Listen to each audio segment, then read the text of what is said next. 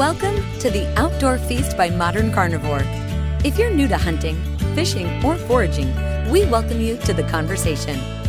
Get ready for stories and insights that start in the Northeast, but range to the South, far West, and wide open spaces in between. Now, here's your host, Todd Waldron. All right, everyone. Welcome back to the Outdoor Feast podcast. Todd here. Really appreciate you joining us this week. Um, as we approach the holidays, it's late 2020, late December here. First, I just want to say thank you for being a part of this community and being a part of the modern carnivore community. Uh, 2020 has been such a challenging and difficult and painful year for so many people in so many ways.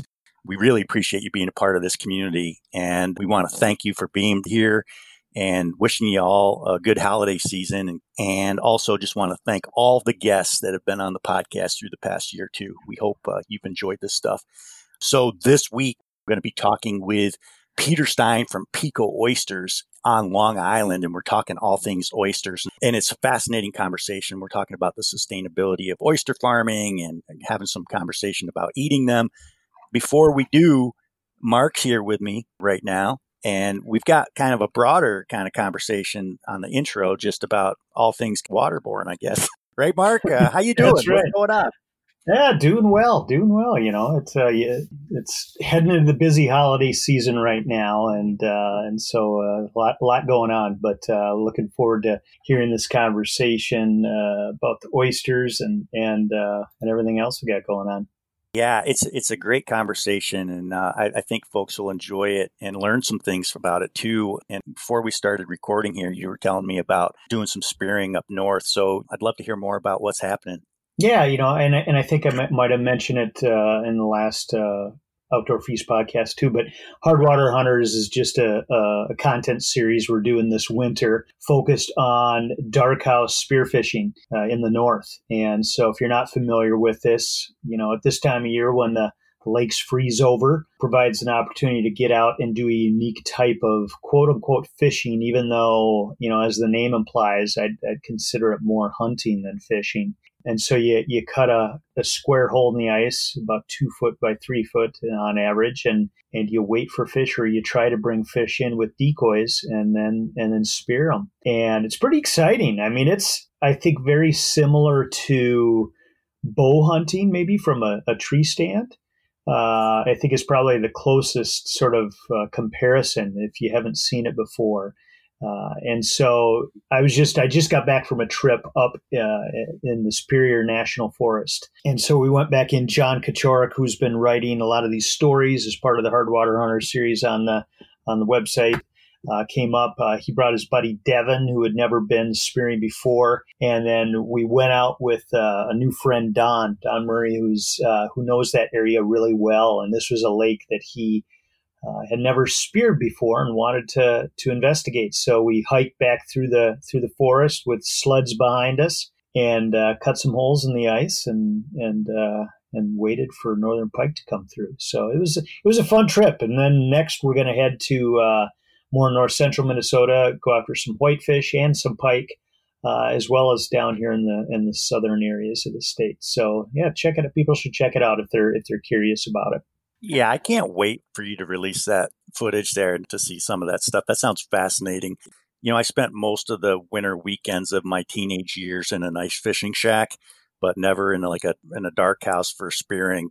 Well, so, what's pretty cool, what's pretty cool about te- where uh, technology and gear is at nowadays too, is is we can do this this trip like we just did up up north, where we've got these collapsible hub uh, ice fishing shacks that we can throw in a sled and then a hand auger and a hand saw and we're able to get back in pretty light and set up these temporary shelters that are that are really effective. Uh, you know, in the past, it's usually been more of your classic uh, plywood permanent shacks that sit out on the ice. So it's uh, it's pretty fun to be able to to try try it in these new ways, uh, sort of a light light manner, and get into the backcountry. Yeah, absolutely. And there's so much more mobility with that. You, you just have some more flexibility with being able to cover different water. You know, growing up, we had one of those plywood shacks and you put it out and it had to come off the ice by March 15th.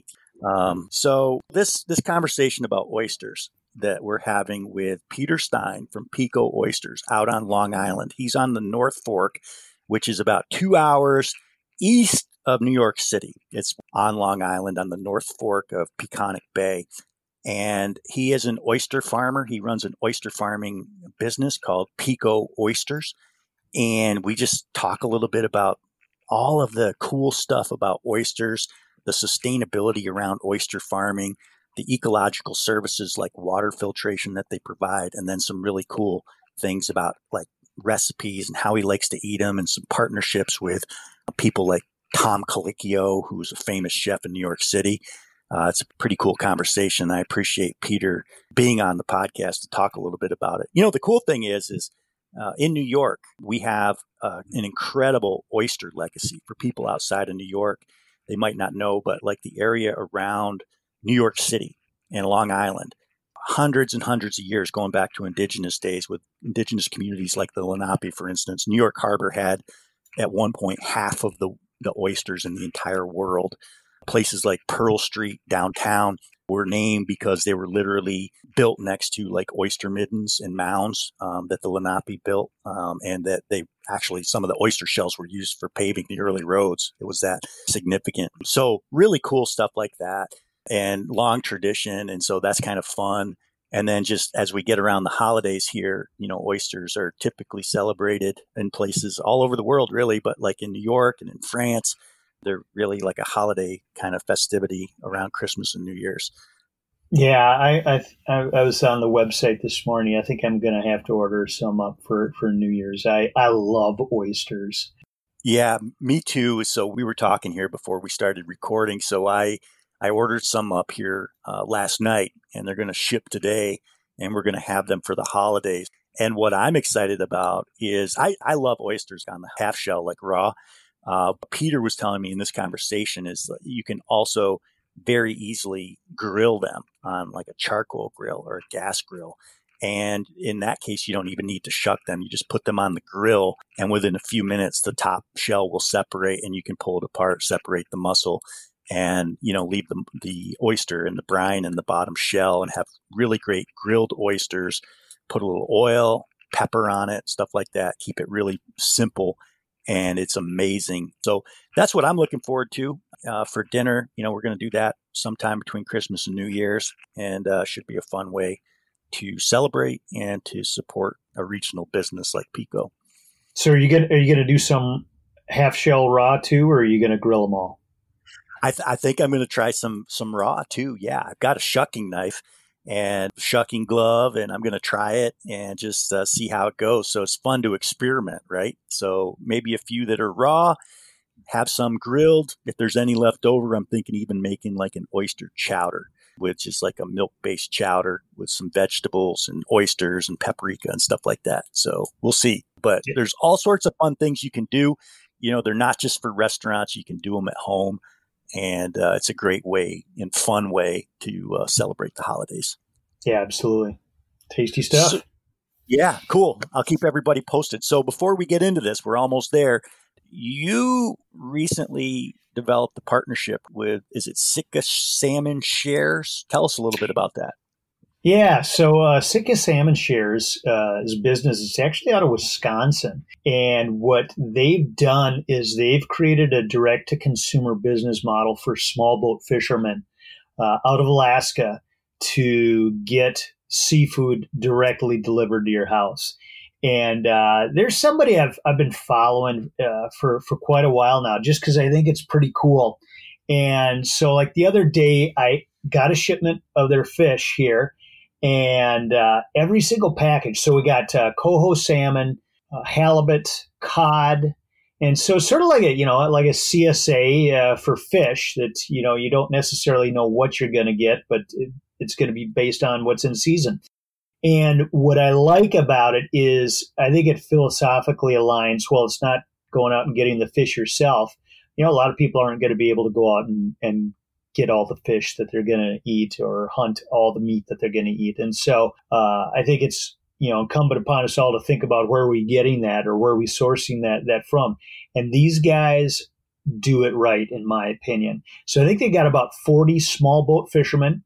uh, and that are owners of the company, and they're just out sustainably fishing for uh, for what's in season. And so it's the opposite. A lot of the large commercial trawlers that are, you know, basically just scraping the bottom of the ocean and picking up everything and getting a lot of bycatch. These guys are going out and hook and line and other methods catching these fish and getting them frozen quickly and getting them shipped to you. And, and then every package has on it the boat, the specific boat. So, like the boat that caught the coho that I made up the other night that I grilled up was the Bella Don, and it's owned by Mark and Don, this couple. And so, kids and I, before we grilled them up, we pulled up the video and got to see them and and and learn about who they are and and uh, and so I, I think it's pretty cool. So yeah, so if people go to sitkasalmonshares.com, uh, when they they place an order for a share of it, um, if they enter the code modcarn25, they're going to get 25 bucks off their order. Uh, so modcarn25 and you get 25 bucks off. So, so check it out. That sounds awesome. So on so many different levels, good food, quality food, supporting small businesses like that, small boats. And I just love it on so many levels. So check that out, folks. And also check out Peeko Oysters. You can go to their website, peekooysters.com, if you're looking for oysters. You can find them on Instagram. Uh, you can find them on, you know, social media. So if you want to get some great food, you know, you can support businesses like Sitka Salmon Shares. You can support businesses like Peeko Oysters. You can feel good about it and enjoy great food too. So uh, I think without further ado, let's get into this podcast episode. I want to wish everybody a happy holiday. Look forward to 2021. And uh, thanks for listening. Peter Stein, Peeko Oysters. Thanks for joining the Outdoor Feast podcast. How are you? I'm good, Todd. Thanks for having me on. Yeah, it's a real pleasure. I've been looking forward to this conversation, Peter. So uh, thanks so much. I, I, think I saw you folks on Instagram a while back, and as soon as I did, um, I just knew that I wanted to have a conversation with you at some point. So thanks for making the time today uh, to do it. Uh, so tell us a little bit about yourself and Peeko. You're you're out on the North Fork. How did you get started with oysters? Did you grow up out there? And like, tell us a little bit about the background with what you're all about. Yeah, absolutely. So just you know, geographically, we're in Peconic Bay, which is the body of water in between the North Fork and the South Fork um, of Long Island. So if we were on the north side of the North Fork, that would be Long Island Sound, which is the body of water in between Long Island and Connecticut. We're in between the North Fork and the South Fork. So I didn't grow up out here. I'm not like a multi generational oyster farmer, but I did grow up coming out to the North Fork and spending quite a bit of time out here throughout my childhood. My wife likes to joke that I learned how to fish before I learned how to walk. I love fishing. I get far too little time to do so today, but I got laid off in late 2015 from a job in a tech startup in the educational software space. And throughout my life, had a fascination and love for the water and decided to pursue that in some way, shape, or form full time. Uh, it took a bit of a discovery process, but where I landed was to farm oysters. And I hope one day to farm additional species beyond just oysters. So we've been in business for four years. Uh, you know, certainly during this coronavirus time, uh, it's it's been a struggle. You know, restaurant volumes are down. We're a little bit short staffed because we went through not only a six week period or so where we produced zero revenue, absolutely zero revenue, but we also, to exacerbate that problem, uh, we went through, uh, we still have many, many thousands of dollars in our accounts receivable from the net 30 terms that we operate with, uh, with restaurants on. And those restaurants stopped paying their bills. So it was kind of like we had a 10 to 12 week period where we didn't produce any revenue. Um, so it's been a it's been a difficult time the last you know several months, but we're charging forward and try to remain optimistic. So yeah, I mean that's that's I guess a little bit of an introduction to the company and who I am. Yeah, I love it. After having a tech career and, and trying to work up a sustainable business in a place that you love on the North Fork. And, and so is Peeko Oysters. Is that name reflective of the Peconic like you're talking about? Or did that come up yeah. with some? You know, people often say like, uh, like I've even had people kind of nickname me Peeko Pete. Uh, you know, I, I think a lot of oysters out there in the market, as I look at restaurant menus and stuff like that, most oysters are named after where they're where they're grown. And I wanted to get away from that a little bit and start to brand around a name, right? So I started brainstorming different names of uh, different ties to me and different ties to the area. But I do think place is important, right? I mean, like I'm I chose to do this here, not not to do it in Maine. A, a buddy of mine was kind of playing with the word Peconic and said Peeko and it just kind of stuck. Like it rolled off the tongue well. And then I started to mess around with, with the spelling of it a little bit, and it just kind of stuck. I love it. And, and I'm glad you also touched on the impacts of COVID and the situation, not only with your business, but like with the accounts receivable on the restaurant end, uh, you know, because that's important. And I was going to ask you that about how it's been. And I can only imagine um, how hard it is for the restaurant industry and the food industry in general coming through COVID. Uh, I live up in the Adirondacks of New York. Our summer season, our businesses rely on the summer seasons for restaurants and hospitality. And, and so you know, whenever there's a, a, a glitch in that, it it's hard to catch up. You're talking about 10 or 12 weeks, and those 10 or 12 weeks are ridiculously hard to catch up on from a business standpoint. It's like you never do.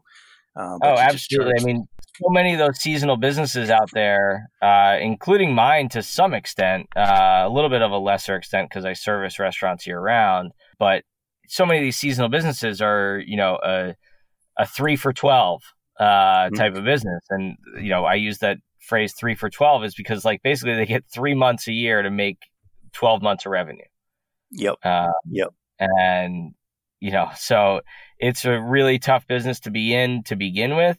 And, you know, that difficulty is only highlighted and exacerbated by uh, coronavirus. I mean, I'm, I'm, you know, one of millions of stories out there about how you know small businesses are impacted by and dealing with coronavirus you know i mean it, it's been it's been a pretty acute pain for quite some time for us. You know it's certainly part of our story and hopefully you know one day we'll get to look back on it and say hey that was that was kind of shitty and exhilarating at the same time you know?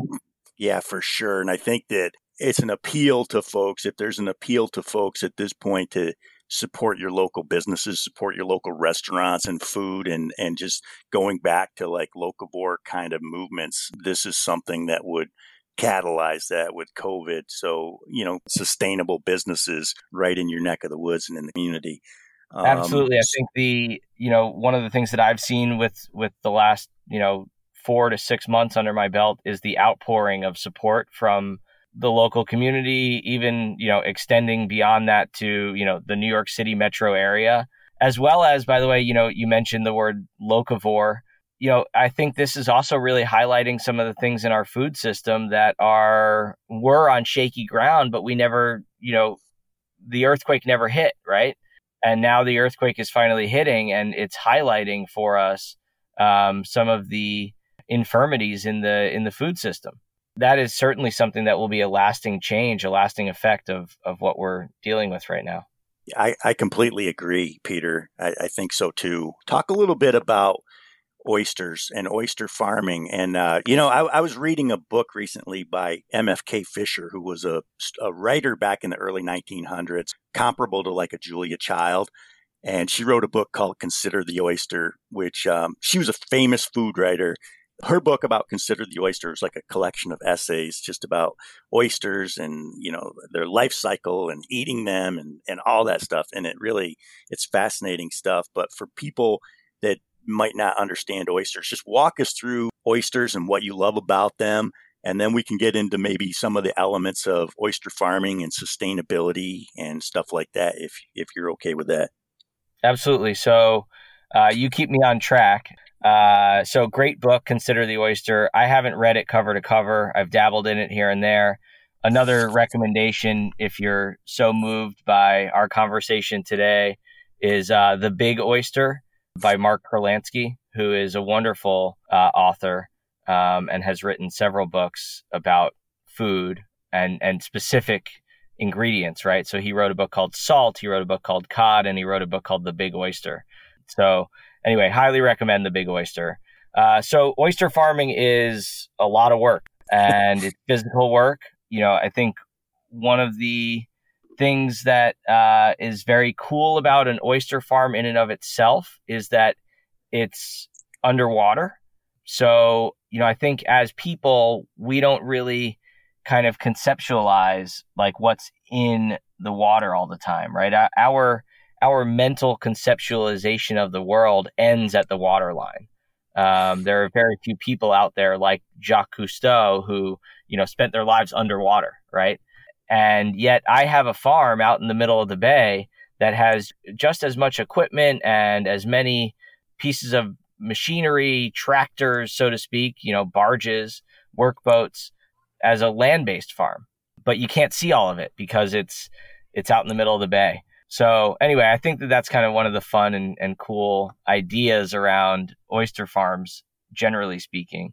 You know, oysters grow in this part of the world, they grow about six months out of the year. So it's approximately early to mid May through early to mid November. And during that time, uh, we spend a lot of time out on the water, tumbling the oysters, uh, cultivating the oysters. The tumbling process is basically this this piece of machinery called a tumbler that the oysters go through. Um, it's a long horizontal cylinder that the oysters get passed through and and there are three main things that happen as they pass through the the tumbler number one is they're getting sorted by size because the tumbler the tumbler is separated into different sections and have different mesh sizes on those different sections so the oysters are getting separated by size they are getting cleaned off so they're getting uh, shed of debris um, any sort of little predators or things that might be in the way of oysters growing uh, in a very healthy way. And then the third thing that is a little bit counterintuitive is is we're actually chipping the shell of the oyster, um, so that growth edge of the shell uh, gets chipped as the oyster goes through the tumbler. And what that does is it actually encourages it or promotes growth and to some degree some size and shape uniformity uh, with the oysters.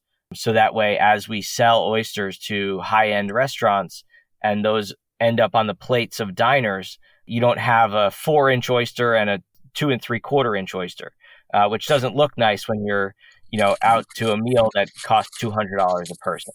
Anyway, so we do that whole tumbling thing during the uh, growing season, which, as I mentioned, is basically kind of May through November, more or less. Uh, and then the rest of the year, we can still harvest oysters, but we cannot tumble them because during those winter months, oysters shut down their metabolism and they don't feed. So if we sent them through the tumbler and we kind of damage that shell, they wouldn't be able to go back into the water to heal themselves, which is what they do when growing uh, May through November. That's fascinating. So I didn't know that. So it does make sense. How long from the time, like from a a biological standpoint of the oysters that you're farming, Peter? Like when you're talking about like a four inch oyster, you're tumbling through, they're growing, and how can you tell how old they are? Do they have growth rings on their shells, trees? Is that a ridiculous question? Yes, they do have kind of like growth rings. Actually, literally, I'm I'm sitting here with an oyster, sh- a baby oyster shell in my hand, and it measures probably about three quarters of an inch and there are growth rings on it, but those growth rings don't indicate like years. Um, it just kind of is stages of growth. But, you know, to that question, an oyster on a plate in a raw bar or in a restaurant is usually somewhere in the neighborhood of two years old. Some of the faster growing ones get to that size in a little bit less time. Some of the slower growing ones take a little bit longer. But generally speaking, a three inch oyster is usually somewhere in the neighborhood of two years old. Uh, obviously, that can be impacted by lots of things, both in terms of, as just mentioned, the growth rate of the oyster itself, but then also the geography, you know, the availability of food in the water, the temperature of the water, et cetera, et cetera. And oysters, by the way, go through that tumbling process about once a month, once every four to six weeks, we're putting oysters through the tumbler during that growing season. So it's quite a bit of work, um, especially when you consider that we have today about two million oysters out in the water. You know, if you divide that on a on a monthly basis, so like every 30 days, an oyster is going through the water. What what is that? We're doing like 30,000 oysters a day plus. It's an incredible amount of work. Yeah, you're out there. Wow. And what's that process like? I mean, are you raking them into a to the tumbler or I mean it sounds like it's a lot of manual work. You're out there on the on the water in the farm. How does that work? So it's it's a hybrid kind of system that we have. Um, you know, we're constantly trying to add equipment as budget and time allows. We're constantly trying to add equipment in order to get the oysters, you know, to eliminate some of the more mundane or robotic tasks that we have to do. But, you know, the oysters are in cages. Uh, so we have these like wire mesh trays that kind of like it's the oyster farming version of Lincoln logs. These trays kind of stack together and then we bridle them secure. We secure them with bridles so that way we can deploy them into the bay and and then um, come back a few weeks later and grab that same cage and be able to put those oysters through the tumbler uh, or if they're at the appropriate size harvest from that cage of oysters. Okay, gotcha. So thanks for the clarification there. So still, I mean, thirty thousand oysters a day is what you're saying. So that's a it's an incredible amount of work. Uh, one of your, I saw on your Instagram, uh, one of your like taglines is like turning water into brine. Uh, you want to talk a little bit about that and explain what that means? Yeah. Um, well, obviously, you know the biblical phrase of turning water into wine, right? So we thought we'd get a little cheeky and clever with, uh, you know, a tagline for for Peeko oysters, where you know the the oyster when you shuck it, you're ideally not going to lose any of the the brine that is in the oyster. So the brine, the liquor, the the water essentially that's in the shell of the oyster is part of the flavor profile of the oyster. So you don't want to lose any of that. And people most often refer to that as brine. You know, the, the brine is, is, is that liquor, is that, um, is that liquid inside the oyster once you shuck it. And brine also kind of often refers to uh, a bit of like a salty flavor. So anyway, yeah, we, we thought we'd get kind of cheeky and cute with our tagline. And, you know, I like it. And uh, obviously, the biblical reference is, is helpful for, for people to grasp onto it. I like it too. That's cool. Can you explain to the listeners one of the things that I think are fascinating about oysters and oyster farming is kind of like twofold. It's the sustainability part of it in the sense that where with some seafood farming, when you're dealing with fish, there's different considerations. But like with oysters, there's a really big sustainability part of it. And then there's other things that oysters are providing really cool ecosystem services too, nutrient cycling and so forth. You want to talk a little bit about that? You know, I think oysters are probably one of the most sustainable foods you could choose to eat. There is, you know, as opposed to uh, cattle farming or shrimp boating, you know, getting out there and, and harvesting wild caught shrimp. The environmental sustainability and, in fact, the environmental benefit. So, oysters have a net benefit for the environment. If you stack up like a uh, on a let let's deal with it on a caloric level. So, if you said that you have 100 calories that you're going to consume worth of oysters, what is the carbon footprint of those those 100 calories? And stack that up against lettuce or stack that up against cattle. You know, I, I don't know the exact carbon footprint of those different foods on a 100 calorie basis, but I would have to imagine that oysters are far and away going to beat almost any food out there. It, it's certainly a very sustainable food to be eating. And in that regard, you know, can't do anything more than encourage people to be eating them. It's a it's a really sustainable food. They're providing a net benefit for the environment, as you mentioned, nutrient cycling, sequestration of nitrogen into the shells of the oysters. So they're they're really doing amazing things for the waters. Um, and then you also mentioned in your in your question the idea that you know they're they're creating an environment as well. So and that's indeed true, is, is kind of like one of these byproducts of having all of this equipment in the water is that we are creating an artificial reef system in which we are creating sanctuary for all sorts of juvenile fish. So there's enormous life that comes around oyster farms as well. Uh, in addition to the oysters themselves, the the equipment that we use to farm them is also going to be providing sanctuary and harboring a, a good living environment for lots of other little species of, of fish. That's interesting because I hadn't thought about that, but you're creating habitat, right? I mean, you're creating habitat and structure that benefits the whole ecosystem and not just the oysters themselves. So it's the marine ecology around that. Um, so that's really interesting.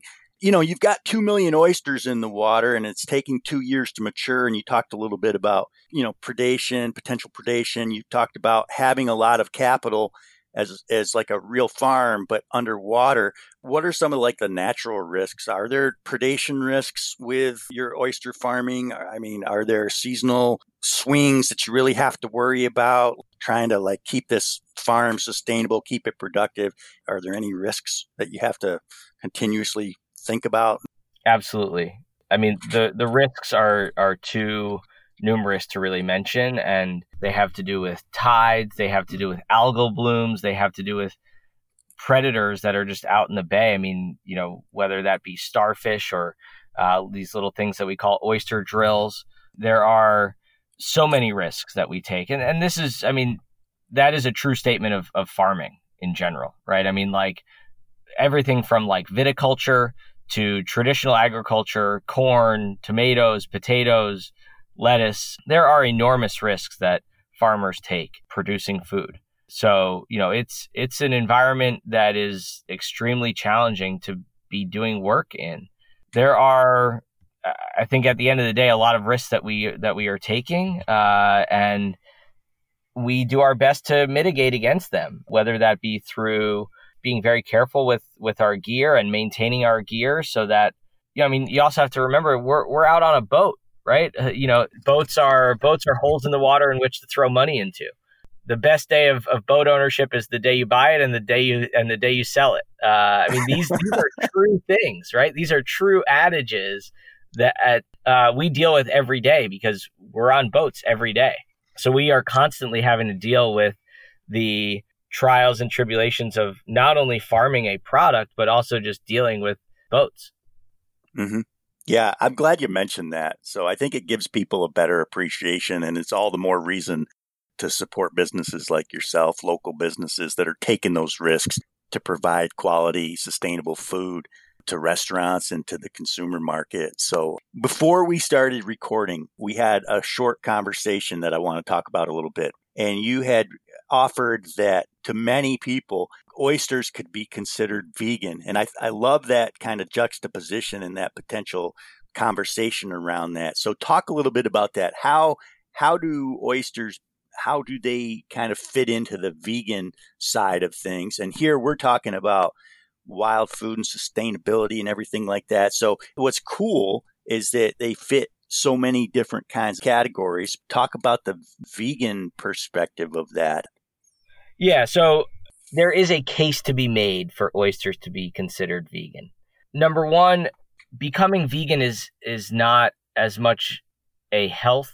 Well, it has to do with health, but it but there's also a an environmental and and somewhat of a political component to choosing to eat vegan. I think, and you know, whereas uh, other like my my nephew had um, some autoimmune issues where doctors said they suggested that he he go gluten free. And in fact, as, as soon as he chose to go gluten free, a lot of his health issues cleared up. You know, these were not life threatening issues, but uh, they were nuisances, right? And he went gluten free, and those health issues cleared up. Going vegan is not as much of a of a health issue as what I just described, right? right. Choosing to be mm-hmm. vegan has to do with your your choices around what you eat and the impacts of what you eat on your your world. Um, and I think the you know we discussed the environmental impact or the the the positive impact of, of oysters on the environment.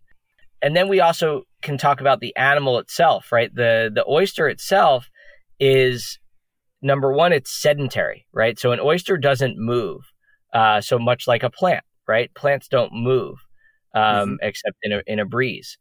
So that's that's number one. Number two, another reason why they can be considered vegan is that they don't have a central nervous system. So in that regard, oysters don't feel pain the way the same way that other animals might feel pain.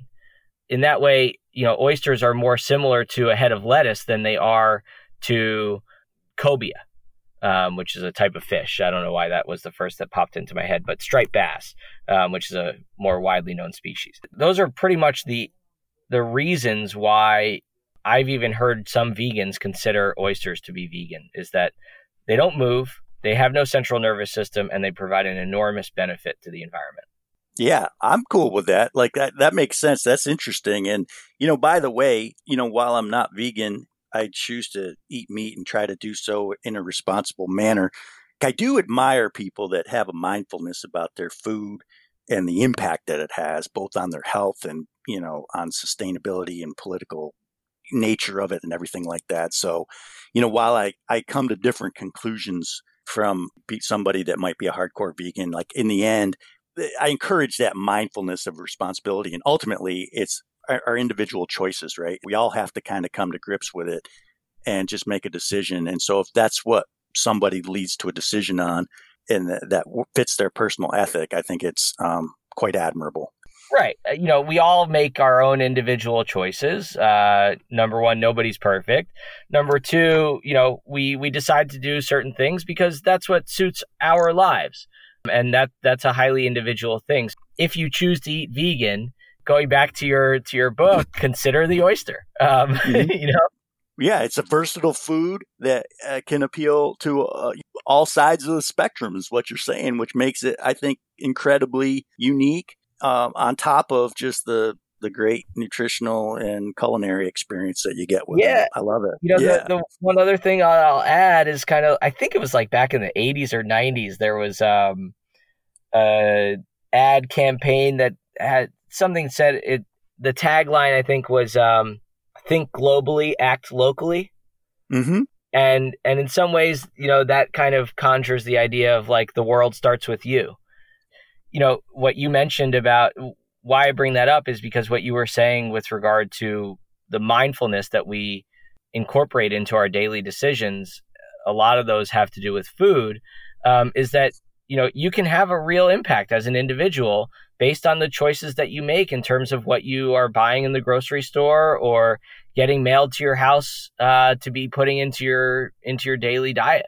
Um, and I think oysters is a pretty responsible and and uh, great choice to be making. I love that, Peter. Thank you. So, Peeko Oysters, you've been featured in like New York Times Cooking and Food and Wine, and you've tagged. I've seen like, um, you know, just some of the different chefs in New York. Did you do a, a Zoom Friday evening oyster dinner with Chef Tom Colicchio? Or yes, talk about yeah, yeah. That sounds pretty cool. Tell us a little bit about that. My approach to getting my oysters to the market has been to go directly to restaurants. Right, I think mm-hmm. chefs individuals and to the extent that people who are very mindful about the food that they eat kind of follow some of the rock star chefs out there. Um, chefs are very conscious of, of where their food comes from, the food that they're putting on plates for their diners in their restaurants. Chefs are very aware of, of where food comes from. And uh, so that's that's kind of been our approach to getting the oysters to market. It's been quite a bit more expensive and and arduous uh, because it requires us to do our basically our own distribution. But because of that, it's it's given me the great fortune to have some relationships and what I would even characterize as friendships with some awesome chefs out there. Tom Colicchio uh, lives out here on the North Fork. He's about probably a five to ten minute drive from my farm, um, or where where my farm is based on land at least. And during coronavirus, we were chatting a little bit, and I floated the idea uh, that we do like a virtual oyster class. Um, he's done some pasta cooking classes at his restaurant in in New York City called Craft, and I was like, let's do some something with oysters. So we did a Friday evening class with Tom Colicchio. Obviously, he's the celebrity rock star chef. I tried to bring as much oyster celebrity to the to the mix as I could. Um, but it was a lot of fun. We we it was meant to be more of like a private dining room type of event, uh, even though you were in your own home. But the idea behind that being that like it wasn't going to be just some Zoom call with hundreds and hundreds of people on it. It was meant to be something a bit more private where you could actually get some virtual FaceTime with Tom Colicchio. Uh, so it was about an hour and a half, 75 to 90 minutes long. Uh, we did a little bit of a structured kind of agenda to begin with, where we were doing bit more of like an oyster preparation. So I, I taught people how to shuck oysters over Zoom. We had a bunch of different camera angles set up so that we could try to show it from different angles.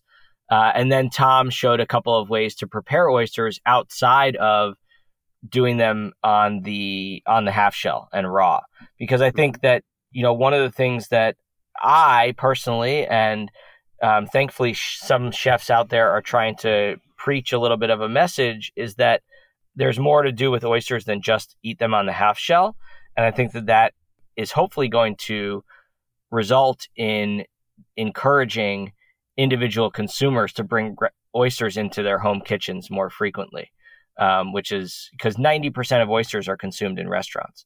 So we did this private kind of class. There were only 10 other screens. Uh, we only sold 10 tickets to it, but it was a lot of fun. I think Tom had a great time, and uh, we're hoping to do another one. Um, we're hoping to do some.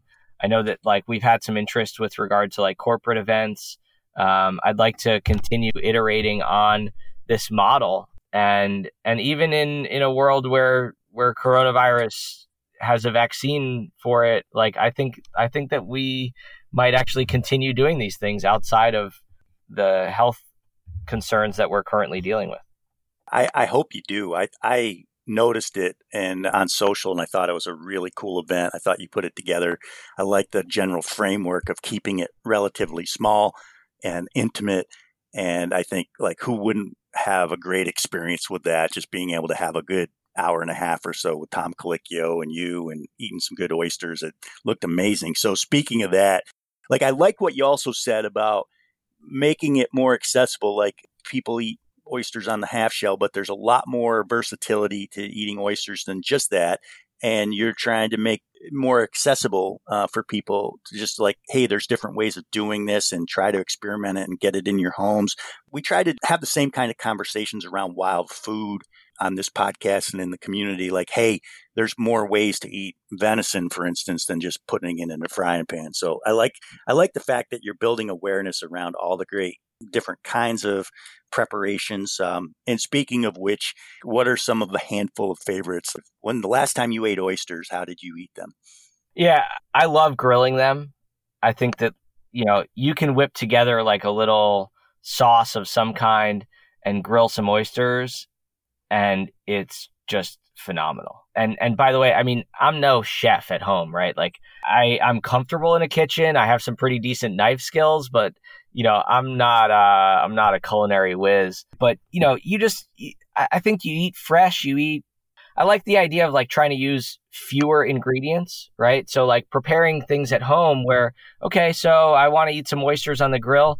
I have a little bit of olive oil. I have some garlic. I have some basil whip some olive oil, garlic, minced garlic, and, and basil together, throw the oyster on the grill, and throw a teaspoon of, of that mixture in there. And like, honestly, I can't think of anything more delicious to be eating. And furthermore, you could even take like a piece of bread and stick it on the grill for a minute as well, and then pour the oyster out of the shell and, and eat it as like a crostini or crostata or whatever it's called. And like, this is something that's pretty simple to do. You don't have to be a professional chef in order to do that. And another thing is, you know, you don't even have to shuck the oyster that way, right? Because like you put the oyster on the grill and it'll start to open up after a couple of minutes, and then you can take that top shell off without even having to shuck the oyster to begin with. On the little soapbox that I that I have, I'm trying to encourage people to bring oysters into their homes more frequently. You know, I, I think that we are in the midst of a bit of an existential crisis where like our product that we grow 90% of it is consumed in restaurants. And like those restaurants are predominantly pretty high end restaurants. And it's just not being consumed in restaurants today because diners aren't going to them so we need to get our product out there. We need to have people consuming it and buying it. And, you know, to the extent that I can encourage people to do that by opening their eyes or their minds to different ways to prepare this delicious food, uh, I'm going to try to do that. And I think that there's an opportunity for people at home. You know, we're spending more time at home. We want to be cooking a little more.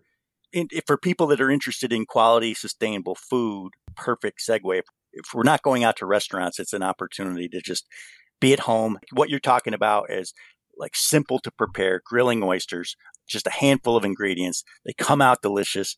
So, like, I think that they're for certain people anyway that are interested in cooking and having connection to their food.